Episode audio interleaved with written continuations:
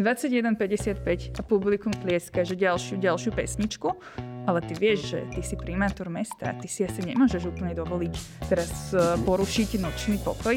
Nelutuješ tedy, že prečo som aj teraz primátor?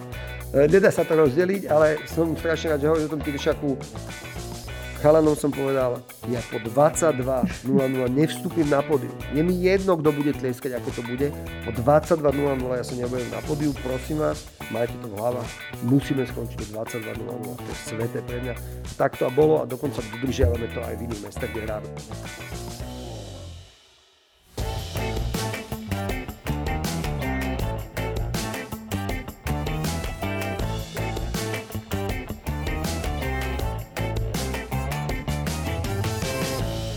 Počúvate Profesia v praxi. Počúvate Profesia v praxi, ja som Nikola Richterová. Prípadne ešte nás môžete pozerať aj ako video na YouTube a tí, ktorí nás pozerajú práve ako video, môžu vidieť, že toto je naozaj špeciálny diel, lebo sa nenachádzame v štúdiu, ale sme konkrétne v primaciálnom paláci v Bratislave. A dnes sa budeme venovať práve téme, že aké je to byť primátorom, čo na to je potrebné. Nie je zrejme prekvapením, že sa dnes budem rozprávať s primátorom Bratislavy, stále aktuálnym Matušom Valom. Ahoj. Ahoj. A teda hneď na úvod sa chcem spýtať, že aké sú predpoklady na primátora? Ako vyzeral tvoj kariérny rast až sem? Uh, uh, je to veľmi ťažké uh, povedať, že, že vlastne aké má vyzerať nejaké portfólio alebo nejaký background v rámci kariéry alebo vzdelania primátora. Uh, zažil som, uh, poznám sa za posledné roky s viacerými skvelými primátormi z rôznych európskych miest a nikde tam není nejaká že jedna profesia, ktorú by sme mali spoločnú alebo také niečo. Ja som architekt a myslím si, že je to veľmi dobré, dobré pozadie toho na to, aby bol niekto primátorom, pretože ja som sa veľmi venoval verejnému priestoru, to je zásadná téma pre mesto a najmä pre Bratislavu, ktoré v rámci európskych hlavných miest je asi najviac pozadu verejný priestor tu bol zanedbávaný 10 ročia a nebolo sa mu vôbec venované. Takže myslím, že teraz Bratislava potrebuje niekoho, kto pre túto tému je zapálený a vyzná sa do nej. A to som bol ja ešte výrazne predtým, ako som zostal primátorom, alebo vôbec ako som na to myslel. A ale zažil som rôznych dobrých primátorov, ktorí mali aj iné profesie. Možno by bolo fajn, keby to nebol politik, ktorý rieši nejakým spôsobom svoju kariéru, že ukončuje kariéru a jeho strana ho dala na, že vyskúšaj primátora, alebo že naštartujem sa byť primátorom, aby som išiel ďalej. Má to byť niekto, kto to bere ako svoju hlavnú vec v tej sekunde, ako hlavnú činnosť, ktoré sa ide teraz naplno venovať, je do nej zažratý, a miluje to mesto, láska k mestu je úplne zásadná vec. A rozumie, že robí službu. To je strašne dôležitá vec pre celé postupy v hlave, aj to chovanie sa. V podstate realita je taká, že niekedy dávno sa obyvateľia dediny dohodli, že jednému, jednej osobe dajú potravu, ktorá nemusí robiť a ona sa bude starať, dajme tomu, o poriadok v tej osade. A to je, ten princíp je stále rovnaký. Dneska sa to volá dane, ľudia dajú svoje dane, štát toho zaplatí primátora a celé vedenie mesta. Primátor sa má starať o to, aby sa im dobre žilo v tom meste. To znamená, že toto, tá osoba, kto chce byť primátor, musí mať v hlave, že slúžime, robíme službu a slúžime dve veci. A, a samozrejme tam strašne veľa, vec, veľa vecí, ktoré sú potrebné, ktoré som sa aj ja naučil za posledné tri roky veľmi výrazne. K tomu sa ešte dostaneme. Uh, teda nechcem ťa ťahať vôbec do, toho, do tej odbornosti, že čo by mal mať vyštudované ten človek, ale predsa len vie si predstaviť, že by sa nevolil primátor tak ako dnes. Prišla by pracovná ponuka najlepšie na profesiu. A teda, uh, boli by tam nejaké požiadavky. Čo by si tam napísal? Máš už nejaké skúsenosti predsa len? Keby, keby ja som mal hárovať primátora, takže mm-hmm. že, uh, že práca v mladom kolektíve, možnosť person osobného rastu, mm, určite by som tam napísal, že to, možno tie veci, čo som hovoril predtým, určite platia, ale určite si myslím, že to má byť človek, ktorý má skúsenosť s nejakým riadením. To je dneska jasné. Proste táto funkcia, je tu primátor, je tu šéf magistrátu a primátor má byť ako to, tá politická funkcia šéf magistrátu má byť tá riadiaca, ale v skutočnosti je, že tieto dve osoby majú byť totálne jeden tým, čo aj my sme s mojim šéfom magistrátu a proste ťahá za jeden povraz a mať to rozdelené, lebo tých vecí je tak veľa. To znamená, že sú niektoré témy, ktoré ja priamo manažersky zastrešujem. Dneska už možno menej ako na začiatku, keď sme naozaj vyhrabávali to mesto z bahna, by som povedal, to ne, ne, nefungovalo snad nič. Ale mm, myslím si, že teda má mať skúsenosť s riadením nejakej skupiny ľudí. Ja som mal mm, najväčšiu skúsenosť s riadením som mal stavby, ktorá trvala 6 rokov a jej budget bol 16-15 miliónov eur približne. To znamená, že to bola nejaká takáto vec. Nemám, nemal som za sebou nejakú super manažerskú skúsenosť.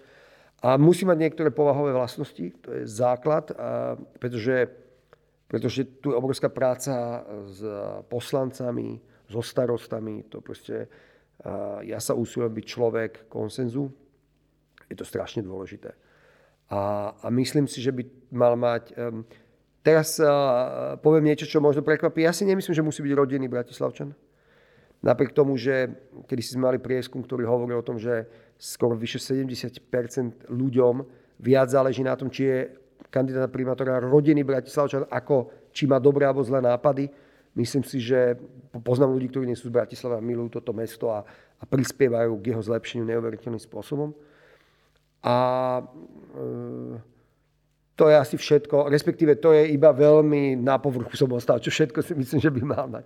Keď si nastupoval ty, ako to celé funguje na začiatku a teraz myslím presne to, že pred, mal si predchodcu a ten predchodca ti, je to nejakým zvykom, že ten primátor nejak odozdáva tú agendu a aj mu niečo vysvetľuje, lebo aj keď teda prišiel o tú pozíciu, tak stále by mu malo asi záležať na tom mieste. A teda, že ako to funguje? Či si to predstavujem nejak príliš romanticky? Odovzdanie moci v samozpráve alebo v štátnej správe, ktoré je kultúrne a podľa nejakých tradícií alebo možno pravidel je jeden z najväčších znakov kultúrnosti a civilizácie ako v nejakom politickom systéme. Práve preto, aj keď sa pozrieme do Ameriky, tam to bolo vidno, že napriek tomu, že tí prezidenti kedysi v minulosti mali za sebou nechutné kampane a tvrdé kampane, keď prišlo to odozdanie moci, tak mali všetky tie spolu, urobili všetky tie rituály spolu.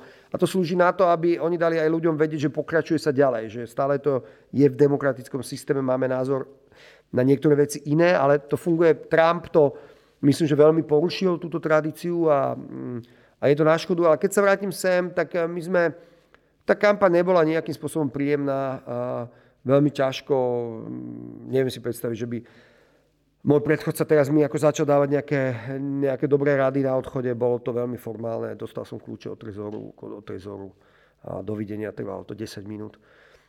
Ale je aj pravdou tako, že ja som e, sa na to pripravoval dlho som hovoril o tom, že sa na to pripravujeme, mali sme tým, to znamená, že to prefackanie, keď som stal primátorom, nebolo také veľké, ako my všetci hovorili, že to bude. Ale na druhej strane nebolo to, vyžadovalo to veľké, ako, uh, je anglický výraz, že reinvent. Že niekto sa musí reinvent, neviem to úplne, akože ne, ani nie, že znovu zrodí, ale ako keby znovu, znovu objaviť a pre mňa, alebo znovu vymyslieť a pre mňa prechod z, z architektonickej role, napriek tomu, že sa pripravil na tú funkciu do primátorskej role, bolo to najdrsnejšie hodenie do ľadovej vody, aké si viete predstaviť vo všetkých tých kategóriách, ale spolu s dobrým tímom sme to zvládli. A tá príprava začínala teda už po tom, čo ťa zvolili? Ešte nie, si tu príprava nebol? začínala asi dva roky pred voľbami, uh-huh. keď som sa rozhodol, že idem robiť knihu, ktorá sa volá Plán Bratislava. Uh-huh. www.planbratislava.sk, celá kniha tam je. Uh, dal som dokopy nakoniec bolo nejakých 74 ľudí, s ktorými sme rok a pol po večeroch sa stretávali a písali uh, v desiatich kapitolách to, ako Bratislavu chceme zmeniť. A tam som sa ja veľa naučil, dal som dokopy aj základ nášho týmu, ktorý tu dneska je. Uh, a tam som sa samozrejme učil o každej veci. Prišli, my sme aj v môjom volebnom pláne alebo v volebnom programe boli veci, ktoré som mal overené, že sú reálne. Vedel som, či na to Bratislava bude mať peniaze, kde by si mohla zobrať peniaze, či je to legislatívne možné, či je to moja kompetencia, koľko taká vec trvá, ako funguje nejaké verejné obstarávanie, dajme tomu na túto vec. Išli sme relatívne dosť do detailu v týchto veciach. Dobre, a... Ty... Ak by som nemal plán Bratislava, myslím, že by to bolo veľmi, veľmi krúte pre mňa. Napriek tomu, keď si teda nastúpil, zrejme tam bolo zaučanie. Samozrejme, e, samozrejme nedá, sa na to, nedá sa na to pripraviť. E, zaujímavé bolo, že e, Michael Bloomberg, ktorý je taký môj veľký idol, trikrát bol primátorom New Yorku, jeden z najväčších, najbohatších ľudí na svete v súčasnej dobe. tak on sa venuje komunálu veľmi ďalej, verí, že v mestách proste je tá budúcnosť demokracia a on urobil takú, s Harvardom robili taký kurz, ktorý sa volá, že Bloomberg Harvard Leadership, City Leadership Initiative pre starostov. Taký ročný kurz, ja som vyhral na neho štipendium už počas toho, ako som bol starosta. Chvíľku som bol fyzicky v New Yorku nejakých 5 dní a potom to bolo celé online, lebo prišla pandémia. A, a on to práve urobil preto, lebo povedal, že neexistuje žiadna škola, neexistuje žiadna škola, ktorá vás pripraví na rolu primátora.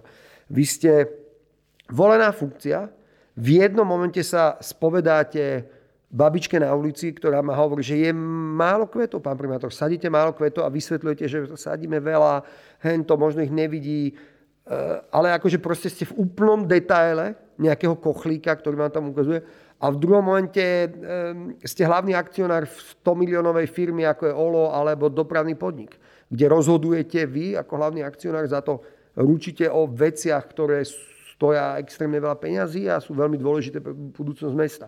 A to je tak široký rozptyl tých vecí, že na to sa naozaj nedá úplne pripraviť a práve vďaka tomu, tomu harvardskému roku, ktorý, ktorý som mal, bolo, bolo veľmi zaujímavé, že, sme, že, sme, že som absolvoval nejaký, ako, nejaký kurz rôznych situácií, ktoré, ktoré ma na to pripravili trošku viac. No a samozrejme do toho prišla pandémia. To je akože krízové riadenie, ktoré som dostal v podstate v priamom prenose keď tu ľudia v panike ostávali doma a nevedeli sme, čo bude. A, a tiež som sa musel okamžite adaptovať. Takže tá to, schopnosť adaptovať sa na situácie je v tomto asi tá najdôležitejšia, ktorú, ktorú som mal.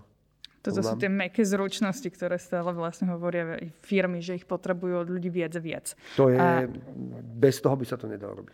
A ešte možno také, že v čom vieš povedať ešte, že kde nastala taká tá najväčšia tvoja zmena, ktorú si zažil aj vďaka takémuto vzdelávaniu? Že čo, v čom si už úplne iný od toho Matúša Vala, ktorý tu bol prvý rok ako primátor? Samozrejme ego. Práca s egom je úplným základom toho celého, ale ja som dopredu sa nejak nastavoval ale že Keď ako sa bavíme práce... o tom konkrétne, tak uh, uh, mám takú techniku vyvinutú nastavovania sa v hlave. Je to, potom som sa dozvedel, že to vlastne normálne, nejaká oficiálna technika, ktorá existuje, používajú vrcholoví športovci okrem iného. A nastavujem sa v hlave na tú situáciu, si ju predstavujem, vizualizujem si ju dopredu, pracujem na nej ako keby v nejakom virtuálnom prostredí hlavy.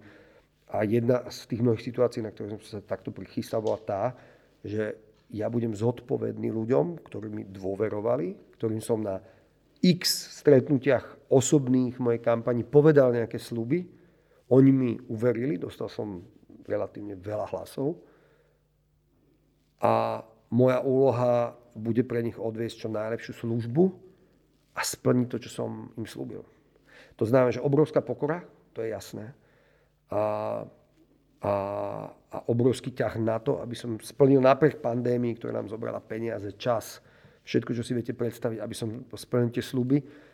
A to je, eh, to je vec, na ktorú sa človek, eh, ku ktorej sa trošku musí prerodiť v podstate. Ja som bol architekt, kde som nemal žiadnu verejnú mienku nad sebou. My sme odozdali doma, keď ho použila verejnosť, tak on ho potom súdila nejakým spôsobom, alebo ten klient.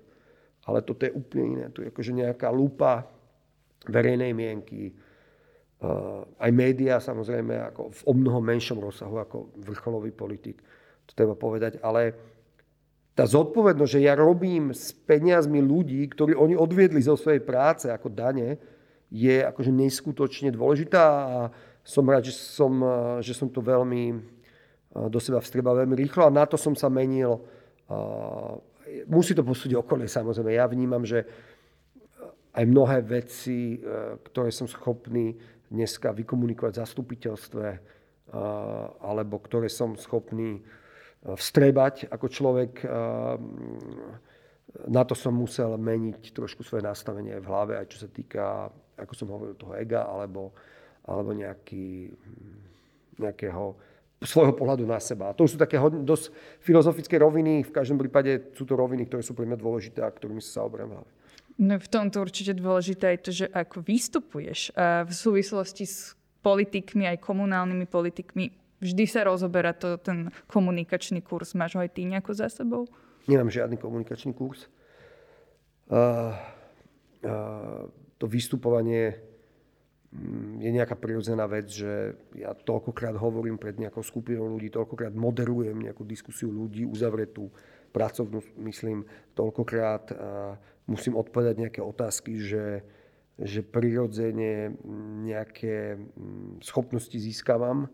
A okrem toho, že renkám a občas šušlem, na tom som nepracoval nejak, to proste je tam, tak um, myslím si, že som sa naučil rozprávať plynulejšie, možno občas jednoduchšie. To k tomu patrí, ale opieram sa ako vo všetkom ostatnom, čo robím, kde nie som úplný odborník, ale v čom sa pokladám za odborníka, je ten verejný priestor a urbanizmus. Vo všetkom ostatným skúšam byť v miestnosti, taká tá poučka klasická, že skúšam byť v miestnosti s ľuďmi, ktorí sú o mnoho, mnoho lepší v tej kategórii ako ja a mám dobrý, výborný komunikačný tým, najlepší možný, jeden z najlepších, ktorých sa tu dá zohnať, myslím, že v tejto krajine, komunikačný tým. A komunikujeme veľmi z môjho pohľadu opatrne, to znamená, že zásada je, nikdy nepredbiehame realitu, komunikujeme iba realitu, ale komunikujeme, pretože ľudia majú právo vedieť, čo za nich táto partia ľudí vo vedení mesta robí, čo pre nich robí a vysvetľovať ťažké témy, my máme kopec ťažkých tém, ktoré sú nepríjemné a bez komunikácie by boli o mnoho, mnoho nepríjemnejšie. Presne na tieto ťažké témy som sa chcela spýtať, že čo bola najzložitejšia vec? Taká tá, čo rezonovala aj na verejnosti negatívne a bolo to pomerne náročné. Ani najlepším plánom, ani najväčším slubom nevysvetlíte ľuďom, že, že im berete nejaké peniaze z peňaženky. To znamená, že v bavil som sa o tom s viacerými starostami a primátormi, že v hitparáde najhorších vecí, čo musia robiť primátori, sú dve veci. Prvá je zvyšovanie daní. A nie som, nejak ma to neteší, ale my sme dáne boli nútení kvôli dobru nášho mesta a najmä niektorých mestských častiach zvýšiť. Dá z nehnuteľnosti, bolo to pred dvoma rokmi v momente, ja to mám hoci kedy stále na stole, ale zvýšili ste dane, stále to mám na stole. A, a zavedenie napríklad parkovacej politiky, zložitá vec, ktorá, ktorá v podstate od nás vyžaduje 2,5 ročné obrovské nasadenie s, obrovskou, s obrovským úsilím to spustíme a všetci povedia, a, a nikto sa za to samozrejme nepoďakuje, však nejde to o tom, ale nikto ani není z toho šťastný, lebo tiež bude musieť mať nejakú komplikáciu potom a bude musieť platiť. Ale sú to dve veci a najmä tá druhá, ktoré zlepšujú mesto. A ja som o mnoho viac rozhodnutí zlepšiť mesto, ako že ostanem na tejto stoličke. To znamená, že ak uh, si mám vybrať medzi tým, čo bude mať vo voľbách úspech, alebo zlepším mesto nejakou reformou, ktorá je parkovacia politika, tak sa rozhodnem pre tú reformu vždy. Lebo je dobrá pre mesto. Aj keď to ľudia možno nevidia na začiatku, trvá to, ale vidím z ostatných miest, že vždy to bolo bolestivé na začiatku, vždy to malo nejaký zmysel. A to je, dvo, to je veľmi dôležitá vec. A myslím si, že súčasným politikom extrémne niektorým samozrejme strácajú tú schopnosť robiť ťažké rozhodnutia v prospech všetkých a proste svoje momentálne, svoju kariéru alebo pohodlie vymeniť za to, že urobí niečo, čo je ťažké. Možno nejaká kričiaca menšina je proti tomu, ale zápätí to celej krajine alebo mestu pomôže. To, to je dôležité, aby, aby sme takýchto politikov stále mali. A ďakovali im za to. Ja som úplne myslela, že to bude to parkovanie. Ja som totiž vnímala ako taký človek, že práve to parkovanie uh, bola taká téma, kedy prišli vlastne aj tie negatívne presne komentáre na sociálnych sieťach. A teraz sa presne o tomto chcem aj rozprávať, lebo Uh, ty si vlastne teda vo naozaj verejnej funkcii a práve máme tu aj dnes takú vyhrotenú spoločnosť a máme tu sociálne siete, ktoré jednoducho vedia mať tie reakcie také, aké máme, v poslednej dobe ich tam vidíme naozaj pomerne negatívnych veľa. A že čo je možno, ako to vnímaš celé ty a že či sú naozaj dní, kedy, kedy to nie je jednoducho jednoduché a potrebuješ naozaj vtedy práve nejako sa inak nastaviť, pripraviť sa. Uh, poviem úplne otvorene, že mm, nie som fanúšikom sociálnych sietí. Nie kvôli tomu, že nechcem šerovať svoj kontent s nejakými priateľmi alebo pozrieť sa, čo robia iní ľudia alebo dozvedieť sa niečo zaujímavé. Kvôli tomu, že monetizujú na tom, že rozdeľujú ľudí. Proste tie algoritmy sú nastavené tak, ako sú, to sú oficiálne veci a spôsobujú obrovské brázdy, obrovské priepasti v každej spoločnosti a na Slovensku veľmi výrazne.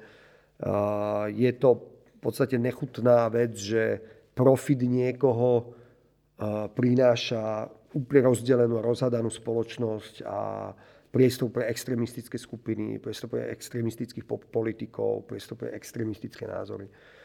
A to znamená, že to je problém a keď si to zoberieme, sú dneska svetové noviny, ku ktorým všetci vzhliadame, ktorí, dajme tomu, ani nezapínajú niekde už diskusie pod svojimi článkami alebo ich moderujú dve hodiny, potom ich vypnú, už to začnú robiť aj slovenské denníky niektoré.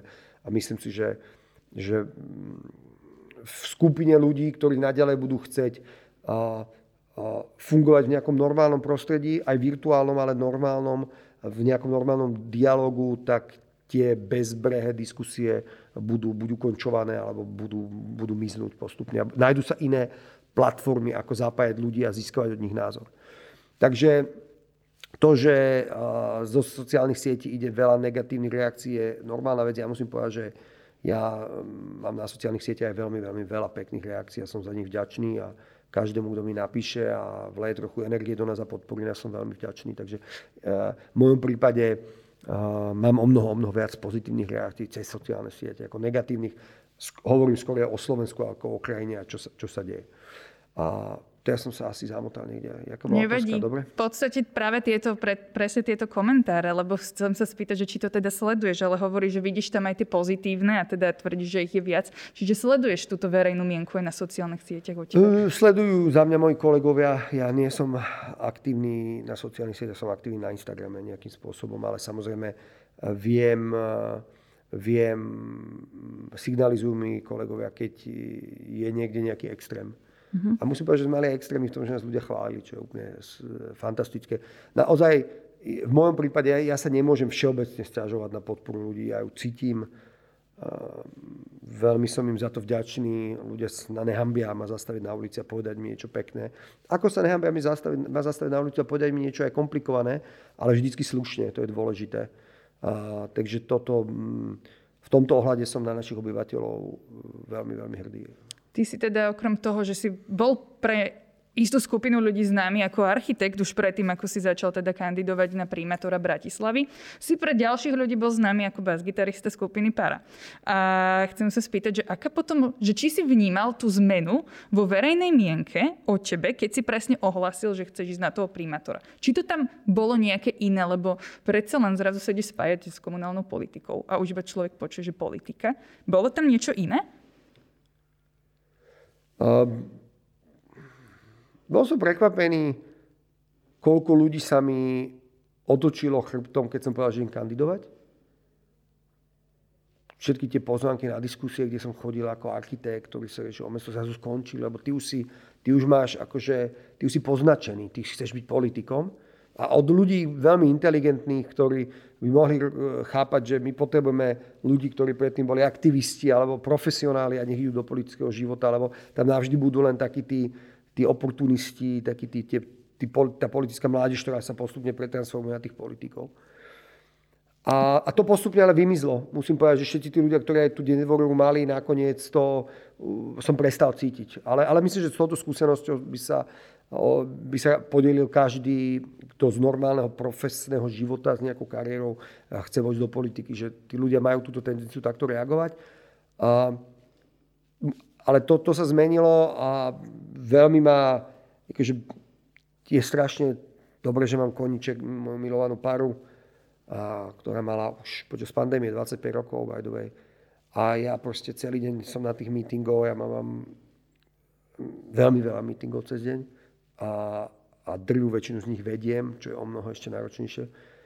A večer mám ten, tú luxus, že sa načgam do nejakého auta s kamarátmi z detstva a ideme niekam, kde hráme koncert a, a musím povedať, že som zatiaľ som nemal na to zlú reakciu, že som primátor a hudobník. Všetci to vedeli, že som, že, že, že som z Pary. Nás, dokonca som myslím, že aj hral na takom nejakom predvolebnom veľkom koncerte tu, čo sme mali. Takže nijak som to netajil a Myslím, že to aj o tej generácie, proste predtým politici mali iné hobby, dneska má komunálny politik hobby hudbu, čo je akože super vec.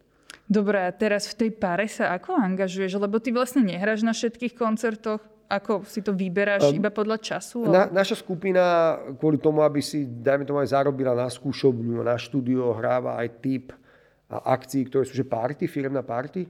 To znamená, že väčšinou je to dobrý koncert akurát so zamestnancami jednej firmy, kde sa skáče rovnako ako na normálnom koncerte, a ktorí sú platené viacej ako, ako obyčajné koncerty a z logických dôvodov ja ako primátor som tento typ akcií prestal hrávať.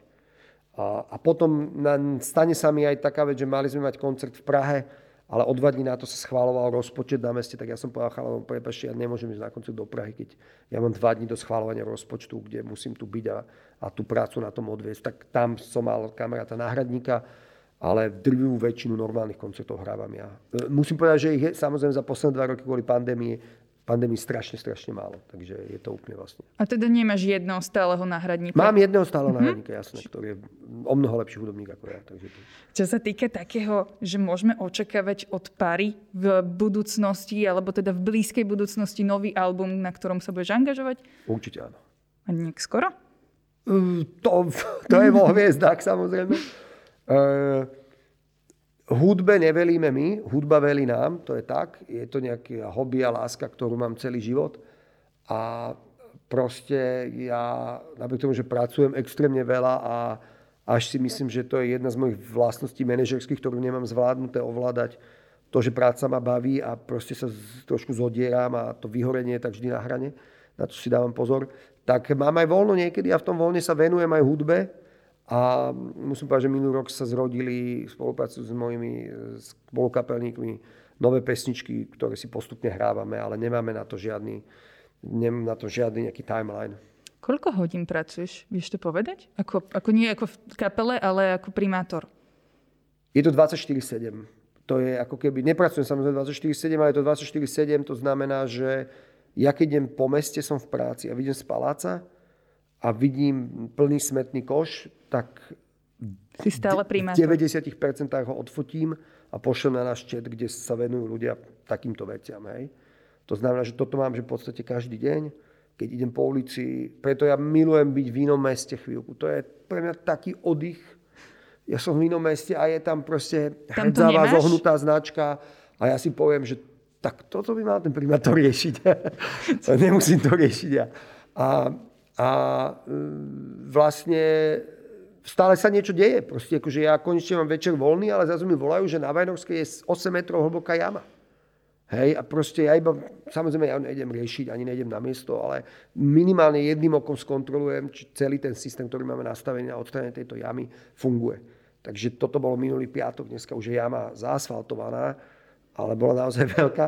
To znamená, že stále sa niečo deje, je to, mm, veľmi veľa tých vecí skončí u mňa, pretože, pretože nie, že by som ja ich mal riešiť, na to máme nejaký systém, ktorý funguje, ale, ale musím o nich vedieť a proste väčšinou veľmi pracujem na tom, aby som, dajme tomu, po 8 prestal robiť, ale, ale nedarí sa to znamená, že dve hodiny ešte medzi 9 a 11 pracujem veľakrát, sa to stane. Pre mňa je taký ten zaujímavý stále moment, že ty si vlastne stále primátor a ty si primátor aj večer a jednoducho, keď stretávaš ľudí, no. ale presne, že či nie sú také momenty, mne teraz napadne jeden. Ja som fanúšikom skupiny Para a bola som aj na Tyršaku uh, v lete, keď ste tam mali koncert a toto sú také zaujímavé situácie, že 21.55 a publikum tlieska, že ďalšiu, ďalšiu pesničku ale ty vieš, že ty si primátor mesta, ty si asi nemôžeš úplne dovoliť teraz uh, porušiť nočný pokoj. Nelutuješ tedy, že prečo som aj teraz primátor? Nedá sa to rozdeliť, ale som strašne rád, že hovoríš o tom Tyršaku. Chalanom som povedal, ja po 22.00 nevstúpim na pódium. Je mi jedno, kto bude tlieskať, aké to bude. Po 22.00 ja sa neobjavím na pódiu. Prosím vás, majte to v hlavách musíme skončiť do 22.00. To je sveté pre mňa. A tak to a bolo a dokonca dodržiavame to aj v iných mestách, kde hráme, kde som vysvetlil cháň. To je pre mňa dôležité. Ja nemôžem ako primátor iného mesta porušiť nočný klub v inom meste. Takže na tom Tyršaku som si veľmi na to dával pozor. Vždy, keď hrám v Bratislave, tých koncertov bolo zo pár, uh, tak si na to dávam pozor. Hrali sme v Novej Cvernovke koncert vonku, potom sa dozvedel, že to vyrušovalo obyvateľov, tak sme neporušili nočný hluk, ale a tie deci boli, asi veľké, to mi bolo ľúto a úprimne som to ľutoval. Mal som pocit, že tá vec je vyriešená. Som, uh, ušilujem sa v tom byť opatrný. Dodržiava to skupina podľa teba aj s tým tvojim náhradníkom? Neviem, to nie som tam. Ešte tu mám pár zaujímavostí, že ako by vysvetlil uh, primátor Bratislavy, možno, že aj iným ľuďom také tie veci, ktoré sa o Bratislave stále rozprávajú a napríklad mi tu nápadne, že hlavne keď je zimná sezóna a ten sneh. My tu máme pár vločiek a toto sa stále vlastne rozpráva, že aha, v tej Bratislave, že a my tu na Orave s tým vieme žiť. A že ako to vysvetlíš tým ľuďom? Že nesmejte sa z tej Bratislavy. Že prečo vy to riešite? No to, je, to je strašne zlaté. Ja som to samozrejme mal. My sme mali teraz najväčšie sneženie za myslím, že to bolo 12 rokov, to bolo akože 20 cm napadlo za pol dňa, to bolo intenzívna vec a my sme sa na to pripravovali, upozornili sme obyvateľov. A ja si myslím, že sme to zvládli a posledné, posledný, predposledný a posledný rok zvládame aj ľad, aj sneženie, lebo fakt sme ten systém vymysleli, snáď od, od, od nuly sme ho trošku reštartovali, akým spôsobom to funguje a, a funguje to. A aj mne sa to, samozrejme, že som mal na to reakcie aj kamarátov, ktorí sú aj z Oravy alebo od niekaď že počujete, že, že to nepreháňate, že toto je u nás normálka. A, a je to milé, ja sa na tom smejem. V každom prípade mojou úlohou je to, že, a, sa, a pozor, severské mesta neodpratávajú sneh, dokým, dokým neprestane snežiť, alebo dokým vedia, že dlhú dobu nebude snežiť, tak potom ho nejakú časť odpracujú. Ale oni to nerobia, alebo vedia, že to vyhodené peniaze. Tam sneží o mnoho viac. Ale aj ľudia vo veľkých metropolách sú zvyknutí fungovať na snehu, ale na to majú napríklad aj iné pneumatiky úplne. Ale u nás je tá vec, máme zásadu, cesty musia byť čierne. Nech sa deje, čo sa deje, chcem vidieť čiernu na cestách, to znamená, že vidím asfalt. A, a keď sa ráno človek zobudí, ja chcem, aby z koliby, aby od hoci kadia, kde sú väčšie tieto problémy na Molecovej, Skarlovej vsi, aby jednoducho bez problémov išiel na autobus, ktorý tam vidie alebo zíde, alebo svojím autom išiel do roboty. A všetci, čo sa okolo toho rehocú a robia si srandu z Bratislavčanov a Bratislavčaniek, je to pre mňa úplne v pohode. Chápem ich, ale my chceme vytvoriť ľuďom také pozadie pre ich životy, ktoré ich čo najviac môže nahnevať alebo môžem skomplikovať život. A súčasť toho, aby niekedy nebol sneh, keď sa ráno zobudia na ich ceste do práce, je to. Niekedy sa to dá, niekedy sa to nedá, niekedy sa to robí dá, dá do hodiny, niekedy sa to robí do pol dňa, ale vždy sa o to budeme usilovať. Ešte otázka, kedy si aj spomínal, že Bratislava v porovnaní s inými európskymi metropolami stráca. Čo nemáme okrem metra? Uh, máme strašne toho veľa, ale tá asi otázka není o tom, že prečo Bratislava skvelé mesto a okrem iného každý na tú otázku si odpovie inak. Uh, náš hlavný problém sú peniaze. My máme že radikálne menej peniazy ako iné mesta. To, máme radikálne menej peniazy ako Brno na obyvateľa.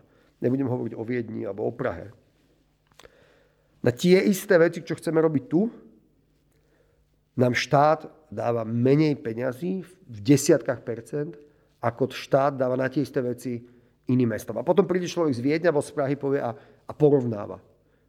Ten problém je jednoznačne pomenovaný, najmä počas posledných tých rokov, keď sme veľa tých vecí my naštartovali. Napríklad verejný priestor. Bratislava má mala veľmi zanedbaný verejný priestor, do ktorého investície za posledné 20, 20 rokov boli minimálne. A my dneska máme pochopenie, že je nutné to okamžite zmeniť Máme, pochopenie, máme celý systém vymyslený, ako ho zmeníme, kto urobí súťaž, kto je za čo zodpovedný. Máme manuál asfaltovania, tzv. technické listy, to znamená, že keď sa asfaltuje nový chodník, nová cesta, vieme, či tam má byť kamenná dlažba, betonová dlažba, ako vyzerá obrubník, betonový, kamenný, vieme, či tam ide lavička, aký typ lavičky, to všetko my máme už v teórii zvládnuté, máme to aj v praxi zvládnuté, ale je nám to úplne na nič, keď potom sme pripravení a má, môžeme, tento rok môžeme asfaltovať vo výške 10 miliónov eur alebo 8, pretože viac nemáme peniaze. No, my by sme tým systémom, že máme systém, tá kvalita aj pri o mnoho väčších číslach bude dodržaná, lebo firma vie, že keď nedodrží naše technické listy, nedostane zaplatené. Ale proste my tie peniaze nemáme. My nemáme peniaze na viac stromov. My nemáme peniaze na viac bytov, ktoré potrebujeme. My ich vieme zohľať. Máme na to spôsob, máme na to oddelenia. Nám chýbajú peniaze, nám chýba pochopenie akejkoľvek vládnej garnitúry, že Bratislava je hlavné mesto, je to mesto všetkých a majú sa tak k nemu chovať. My máme, my, naše mesto dostáva toľko isto peňazí podľa toho istého vzorca, ako akékoľvek iné mesto na Slovensku. Nie je tam vôbec za, uh, brané to, že to je hlavné mesto, ktoré splňa nejaké funkcie pre všetkých Slovákov alebo ľudí, ktorí tu žijú na Slovensku. A proste toto je problém, na ktorý narážame a toto sú limity Veľkej Bratislave. Ináč nemáme limity. My všetko vieme robiť v rovnakej kvalite, máme rovnako kvalitných ľudí, budeme mať rovnako kvalitných ľudí, ešte keď to zapracujeme zamestnaných na meste, ako majú iné mesta, ku ktorým zliadame. My sa učíme, naši boli vo Viedni, tam máme dohodu, hoci čo chceme vedieť. Um, Viedeň má takú organizáciu mestskú, ktorá, uh, ak si chcete nechať zaraz fasádu, tak ona vám na to prispieje. Dajú vám nejaký systém, dajú vám kochlík, niečo vám zaplatia a vy na svojom dome vo Viedni nechávate zaraz fasádu.